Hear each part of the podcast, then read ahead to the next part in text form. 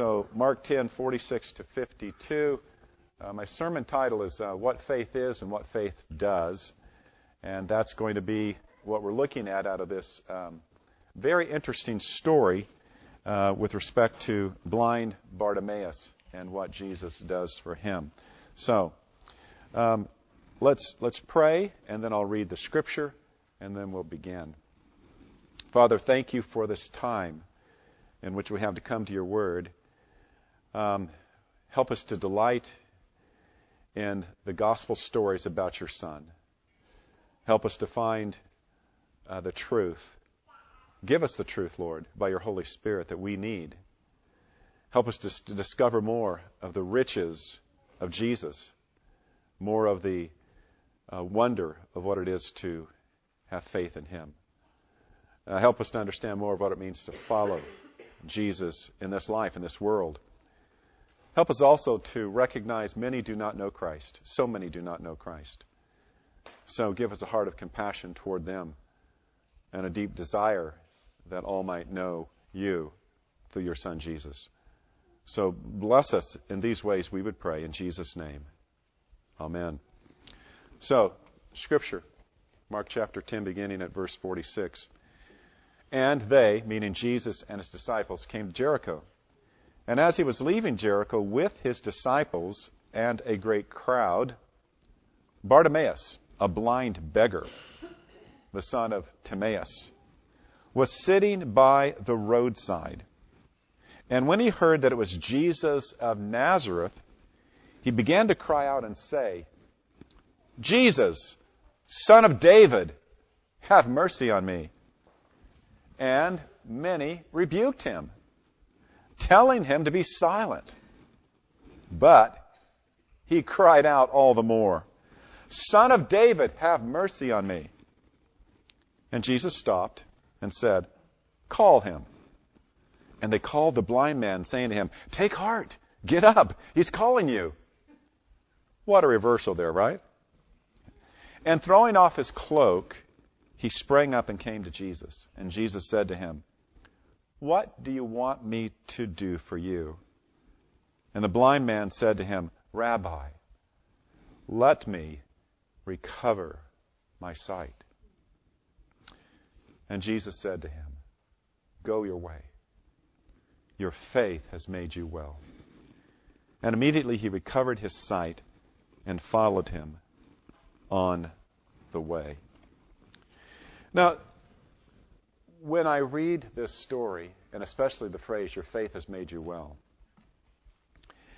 um, I, I can't help but remembering a very sad and tragic story that was told to me uh, more than 30 years ago now. Um, I was pastoring in New Mexico, and uh, one of the godly uh, grandmothers within the church had uh, full custodial care of her three nieces. She had had them since her younger sister had died when the girls were 8 and 10 and 12. And now they were just a few years older. And so um, I was having a conversation with Grandma Black. That was what we called her. And she was telling me about her nieces. And she said, uh, my, my sister died and uh, Pastor, I, I, want to I want to tell you about what they struggle with.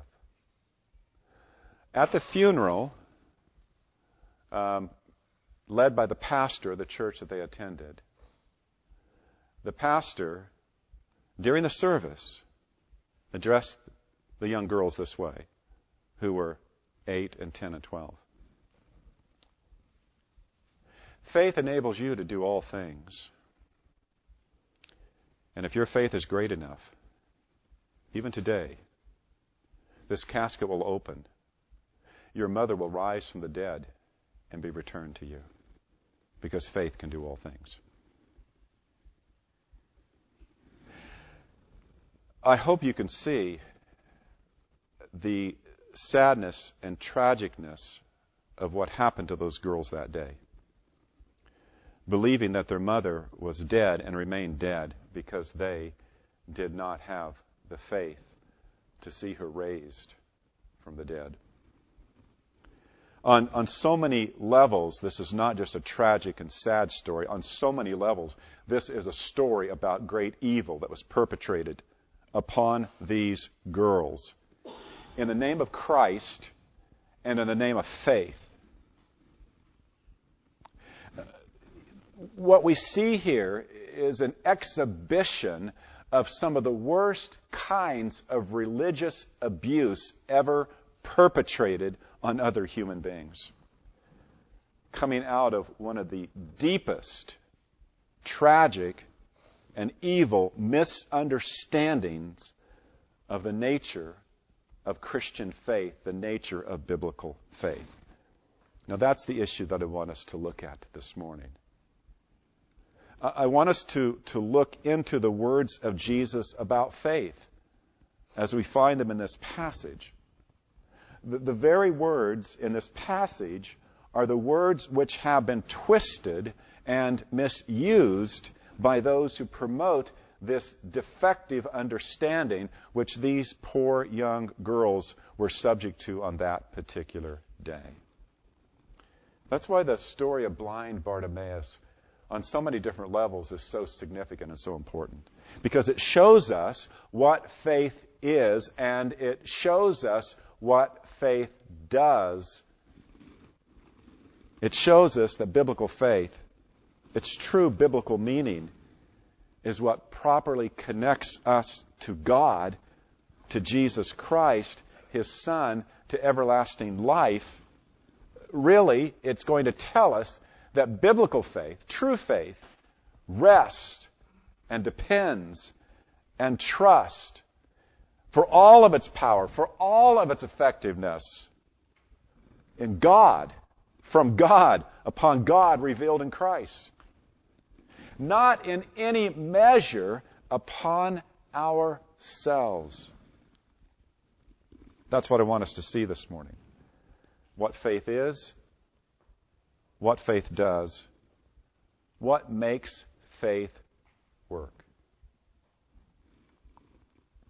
Now, this first question, uh, you know, what faith is, is essential to the story because in verse 52, Jesus says to Bartimaeus, Your faith has made you well. Now, that's a remarkable statement uh, that his faith had made him well. Uh, this, this phrase has had an enormous influence in how many people uh, in our day and age, going back decades and decades in American Christianity, and this particular viewpoint exported throughout the entire world, it's, it's had an enormous influence on how many, many people conceive of biblical faith, the nature of faith. Yet, the phrase itself is never stated by the Apostle Paul in the rest of the New Testament. This statement itself is never found in the extensive Gospel of John, which talks about faith more than any of the other Gospels. This statement is only found in Matthew, Mark, and Luke. And number of those times, it's in a parallel passage. So when you boil it all down, here is where we find this phrase, right here, and in the parallel passage in Luke 18:42.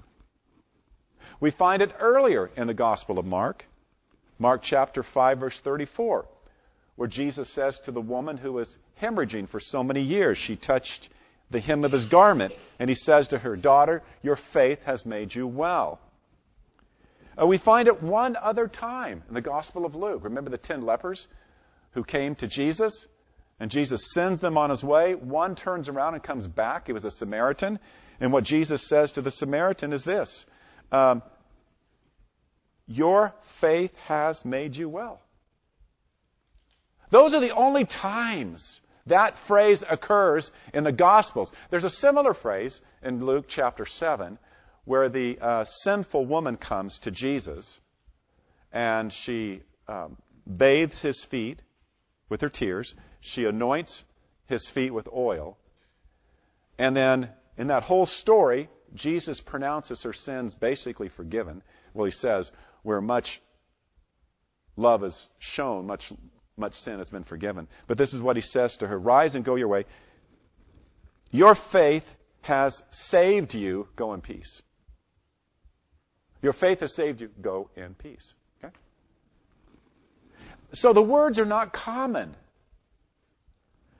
They're just, they just occur on a very, very few occasions. And yet they have been used to motivate a whole theology and teaching about faith which has perverted the message of the gospel and has given the Christian faith a very terrible reputation among non believers.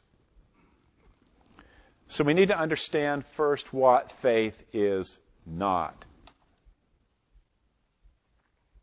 Now, um, though it's not essential to our understanding of this passage, let me just mention the secular view of what faith happens to be because you hear this a lot. You hear this all the time.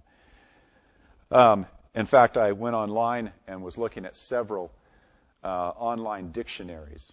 What's their definition of faith? It's believing something in spite of having no evidence at all, or against all the evidence that exists. Uh, Merriam-Webster online has a definition that's so very similar to this. Richard Dawkins, the notable atheist, has made this point.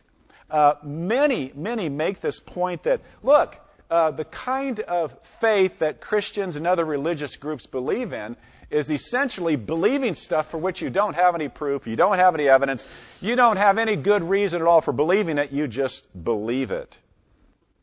Now, I came across that perspective, that secular perspective, years ago, my last year of undergraduate studies. Um, I was visiting a philosophy professor in his office hours, and uh, in the course of the conversation, he asked me uh, why I was going into what I was going to do after college. I said I'm going to go into the ministry. I might possibly become a missionary. He said, ah, "Why? Are your parents missionaries?" And I said, "No, I, I plan to do something that I think God wants me to do because I'm a Christian." Now that's how I want to serve God. And he says, uh, "Well, why are you a Christian?" And I said, uh, Because I believe Jesus rose from the dead. He says, Why do you believe that Jesus rose from the dead? And I said, Well, because I think there's very good evidence for it. And he said, Do you mean evidence like Caesar crossed the Rubicon? And I said, Yes, historical evidence that Jesus rose from the dead. And he said, But haven't you read David Hume on miracles? The great skeptic who tried to disprove that miracles could ever happen. And, and when I left his office, I was inside, I was rejoicing and laughing. But what hit me was here is a philosophy professor, a PhD, a man of quite eminent learning, teaching at UCLA, and he had no acquaintance with the fact that historic biblical Christianity has always claimed that its faith is grounded in evidence. Always. That there are historical, philosophical, rational reasons and warrants for what we believe and why we believe it. So, he just thought that religious faith was things you believed without any evidence at all. He thought I was a Christian because I got genetic DNA Christianity from my parents or something. So, contrary to the whole secular perspective, faith is not believing without evidence. Look at blind Barnabas. He comes to Jesus based on lots of reasons. Verse 47 if you read that, you see he recognizes the name of Jesus because of the great fame of Jesus, and he calls Jesus by the messianic title, Son of David. Blind Bartimaeus has lots of reasons for his faith. Solid historical reasons based upon testimony of people who were eyewitnesses to what Jesus had done. He has tremendously strong reasons for believing Jesus can do what he wants Jesus to do. Now, but more to the concern this morning, connected to the first story that I told you, there's another view of faith. Sadly, it calls itself a Christian view of faith. It has had tremendous influence beyond its sort of official boundaries. It's had tremendous influence. And it finds its basis in the phrase, Your faith has made you well. The truth is, this viewpoint is a heresy. It's heretical. It is false. And it is a false witness about God. It's a false witness about what the Bible means. It's a false perspective entirely. It's the view that faith, in and of itself, is like a power that can make things happen. Now, that's what I was talking about in the story that I began the message with. That pastor believed that faith was a power that these children could exercise, and by that power, they could see their mother raised from the dead. The idea is that if your faith is strong enough, if you believe something badly enough, if you believe it sincerely enough, if you just have given yourself over total completely, that God's going to respond. And God's going to do what you ask. You see, the, the basic line of thought here is that God and faith are connected this way. That whatever you claim in the name of faith, if you believe it strongly enough, Whatever you claim in the name of faith, if your faith is strong enough, then God must give you what you want. Faith is that kind of power. Now, this idea of faith, that if we believe something strongly enough that it's going to happen, has its roots and its source in the world of paganism and in the world of the occult. We actually see a graphic example of this kind of faith during the time of Elijah. Now, I, I, hope you know the story of Elijah and the 450 prophets of Baal. It's in 1 Kings uh, chapter 18. Up on the mountain, Mount Carmel, there is a kind of spiritual duel that goes on. The 450 prophets of Baal have been challenged by Elijah to call down fire from heaven to consume animal sacrifices. Now, these 450 prophets believed that the power to make things happen was found in how strongly they would believe what they wanted to see take place. That is at the heart of all pagan thought. That the human mind, the human attitude, the human desire, the human ability to positively think about things will actually influence and shape reality that if you want something bad enough, you can actually think and cause it to happen. Some 25, 30 years ago, there was a book put out by Napoleon, somebody called Think and Grow Rich. Back in the early 50s, we had uh, the book The Power of Positive Thinking. Uh, in the 80s, the positive mental attitude movement began. All of these had sort of a, a Christian vocabulary attached to them. And many Christians began to believe that if I can just visualize it, if I can just see it in my mind, if I can just imagine it and think about it and desire it strongly enough, it's going to happen. This is exactly what was going on on Mount Carmel 450 prophets. So Elijah lets them go first. And so they began early in the day, and part of this sincerity and the and the depth of their belief that, that they were going to get fire from heaven involved what they would do bodily. So they began to dance and they began to cry out to Baal and they began to dance and cry out to Baal. And when that didn't get them what they want, they wanted to show that they were even more sincere. So they began to take their sharp knives and they began to cut themselves. And so they would dance and cry out to Baal, and the blood would flow, and the blood would flow all day. Nothing happened at all. And then, of course, you know the story.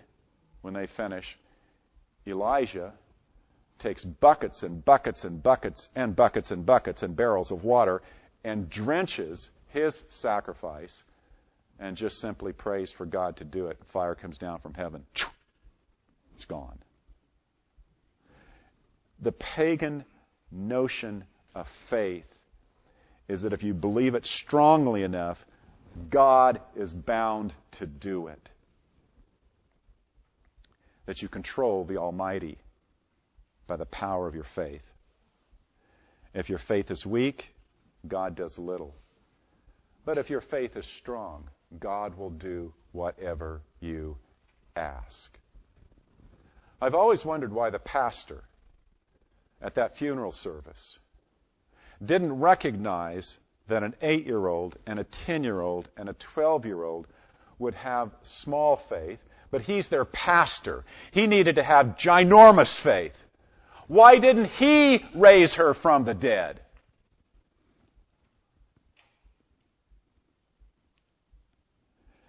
Do you see the intensely deep contradiction and the ability to abuse people with that attitude and understanding of faith? You're sick? You obviously don't have much faith. You're without a job? You obviously don't have much faith. Things aren't going well in your marriage? You obviously don't have enough faith. Those are the things that happen when we believe that faith is some kind of power which we possess within ourselves. So, what happens in that movement, the word of faith movement, is the one in which this doctrine is so crystallized, is instead of those folks following that movement bleeding their veins, they bleed their wallets. you know what I'm talking about? Uh, they, they take this idea that if I just give to God sacrificially and show Him how sincerely I believe in Him, that God will return my spiritual investment tenfold, and He has to. Because I'm so believing Him that I will empty out my bank account today and give it to the ministry. I'll invest in God, and God's going to take that $3,000, $4,000 and bless it tenfold. It, it really helps those pastors fly in Lear jets, but it devastates the people who believe this kind of stuff. This is the problem. The idea that God has somehow bound himself to the size of your faith, and God will do great things if your faith is great, because he's bound to do so. Now, all this idea, it comes out of these few words. Your faith has made you well those words, not taken into context with everything else that the Bible says about faith, everything else that the Bible says about prayer. It twists these ideas and, and, and grabs hold of this, this awful pagan idea that if we have enough of this thing called faith, we can get God to do whatever we desire. Now, that's what faith isn't. But what is faith? So it's not some power, it's not some positive mental attitude, it, it's not something that you have inside of yourself that can command the Almighty. At, at the heart of the word faith, as we find it in our English Bibles, going back to the Greek, is centrally the idea of belief and believing. The essence of faith biblically is that of believing and trusting that something is true.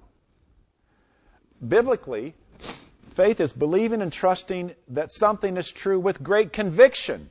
Hebrews 11:1. Now faith is the assurance, which is also the conviction of things hoped for, then the conviction of things which aren't yet seen. We see this with blind Bartimaeus.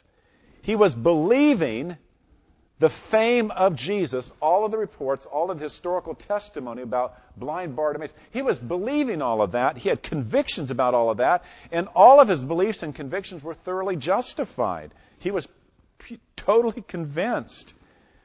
That's why he persisted in seeking the attention of Jesus, even when others were saying for him to be quiet. You can also see how the faith of blind Bartimaeus illustrates Hebrews 11, verse 6. For whoever would draw near to God must believe that he exists and that he rewards those who seek him. Blind Bartimaeus believed not just in the existence of Jesus, but in the truth about Jesus, all that he had heard. He believed in the fame of Jesus he believed that Jesus would richly reward him if he diligently sought him. Faith is believing and trusting with the deepest sense of conviction. Now, the question is what does faith do? What does faith do? Now, we can look at Bartimaeus' own actions to see it illustrated in a number of ways. What true believing and true trusting actually looks like. First, verse 47 real faith acts out of humility. Uh, think about that. It doesn't act out of presumption, it acts out of humility. Uh, Bartimaeus calls upon Jesus to have mercy upon him. There's no sense of entitlement, no sense of binding God or binding Jesus to what he wants he's seeking mercy.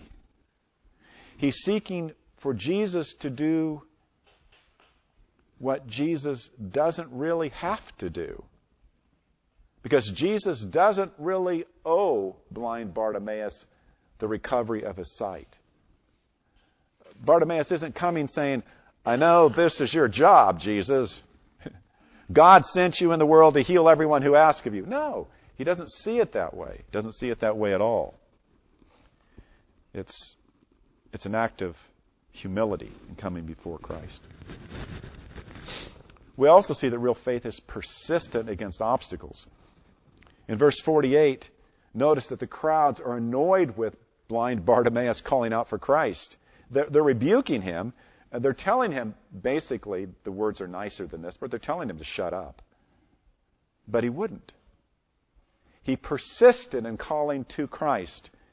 His faith moved him to persevere, to keep asking. That's the second characteristic then of true faith. It, it persists. Thirdly, real faith does get, real faith is rewarded. It does get its reward. Verse 49, Jesus stops and calls the man to him. But what's most significant here? What does Bartimaeus ultimately want. Real faith gives to Jesus our burdens which crush life.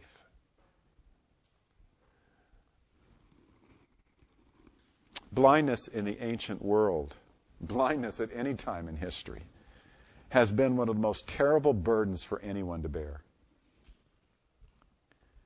So, in verse 51, we see blind Bartimaeus, giving to Jesus his burden.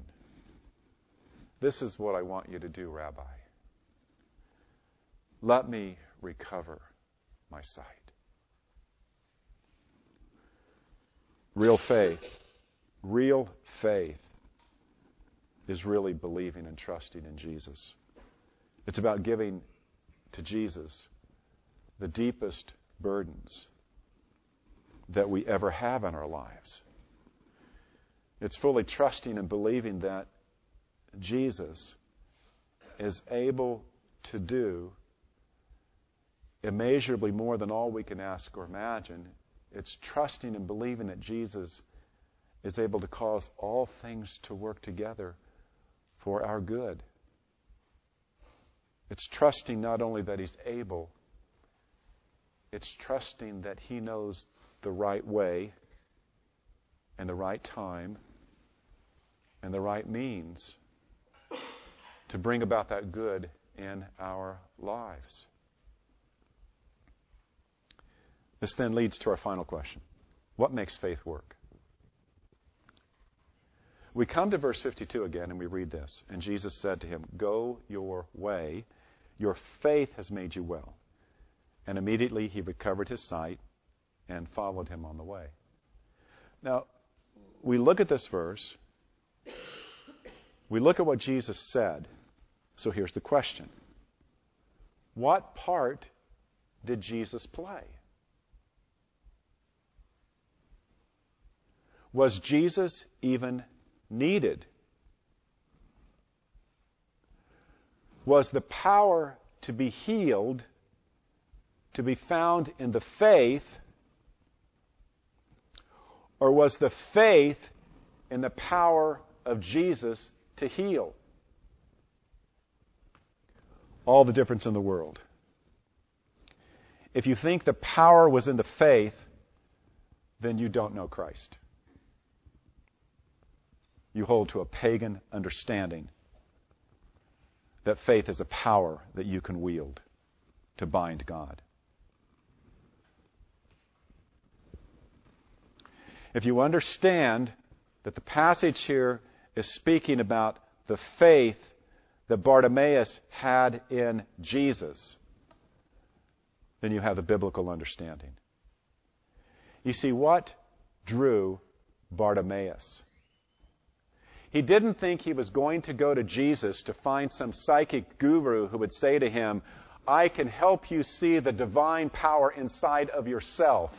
I can teach you how to tap into something inside of yourself that is going to enable you to achieve all of your goals and desires in life. No. He came to Christ because Christ was one who could heal. His faith was never in himself. His faith was in Christ. And that is incredibly good news to all of you. Because the Christian life can be a deep and significant and godly life, even if your faith is only the size of a mustard seed. Because remember, Jesus said, even faith the size of a mustard seed would in fact be sufficient for your salvation and for your life in Christ. Why? Because it's not the size of your faith, it's the size of your Savior. It's not how much positive thinking you have toward God. It's rather, do you sincerely trust and believe all that God has said concerning His Son, Jesus?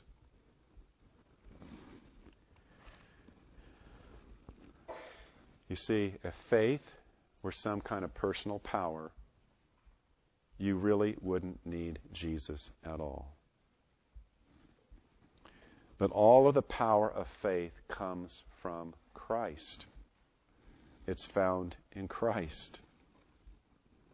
And blind Bartimaeus was believing and trusting with full conviction that Jesus could and would heal him. There wasn't some kind of power in Bartimaeus.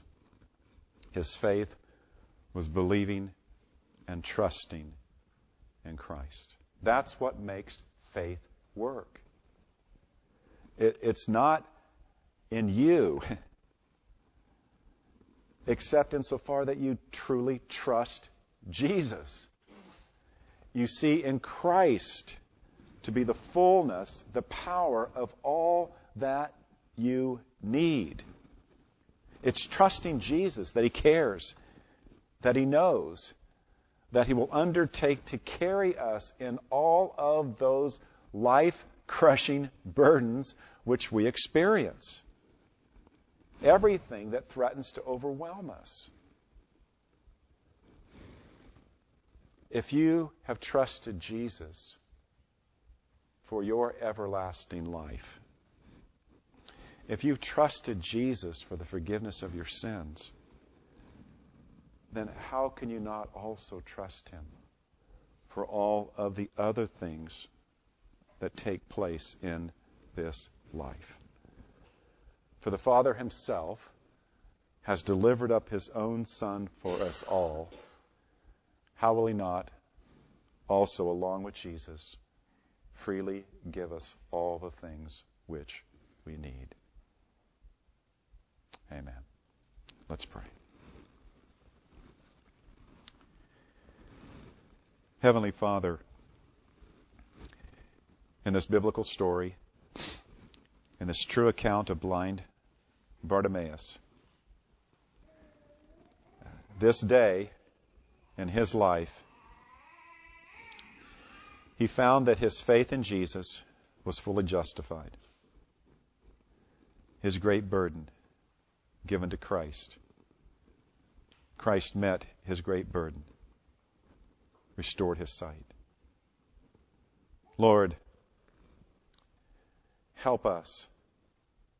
Help us to ever and ever more lean everything upon Jesus, to trust him, to believe him, to cast all of our burdens upon him because He cares for us, because He will sustain us, because He will strengthen us.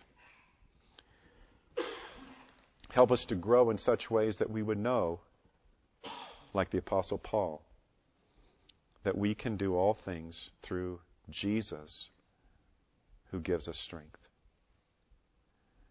That even when we have nothing in ourselves, Jesus would say, my grace is sufficient for you, for my power is perfected in your weakness.